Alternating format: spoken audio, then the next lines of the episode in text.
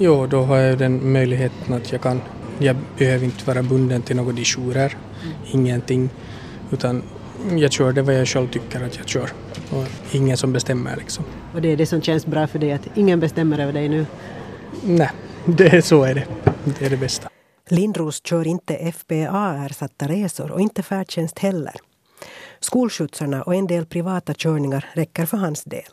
Hit kan man säga att det inte är värt det att, att köra kalla, men att vi blir man rik på det heller.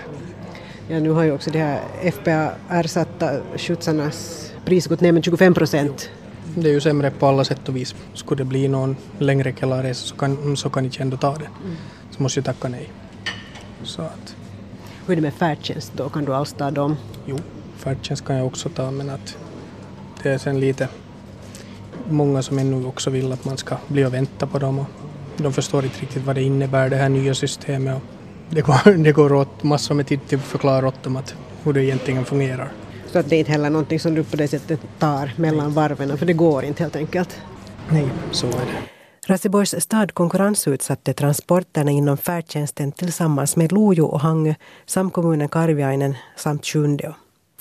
Orsaken till konkurrensutsättningen var en ändring inom handikappservice och socialvårdslagen som trädde i kraft i juli. Raseborgs stad har gjort avtal med de företag som godkändes vid upphandlingen. Personer som till exempel har svårt att kommunicera kan få rätt att anlita bekant taxi inom färdtjänsten. De ska då rikta en ansökan till staden. Kristian Lindroos planerar att avsluta kontraktet med Lähi-taxi. För att, som sagt, jag har så mycket, mycket annat sånt här så, liksom med körorna. När jag har skolan och sen har jag just privata köror som jag kör. Och vad skulle vara bättre då att inte höra till Lähi-taxi? Såklart måste man ju höra till en central, för annars har man ju inga köror.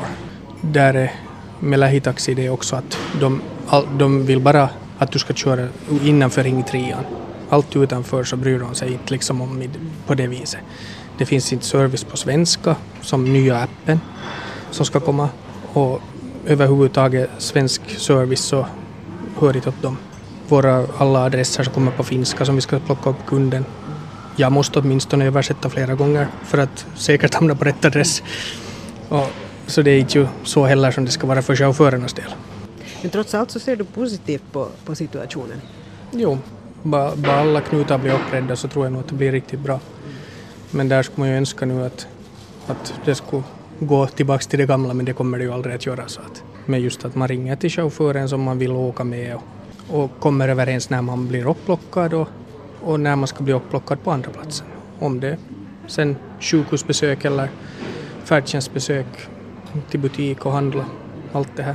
Så det, då funkar det åtminstone. Men de tiderna är förbi nu? Jo, det verkar ju så. Men att alltid får man hoppas.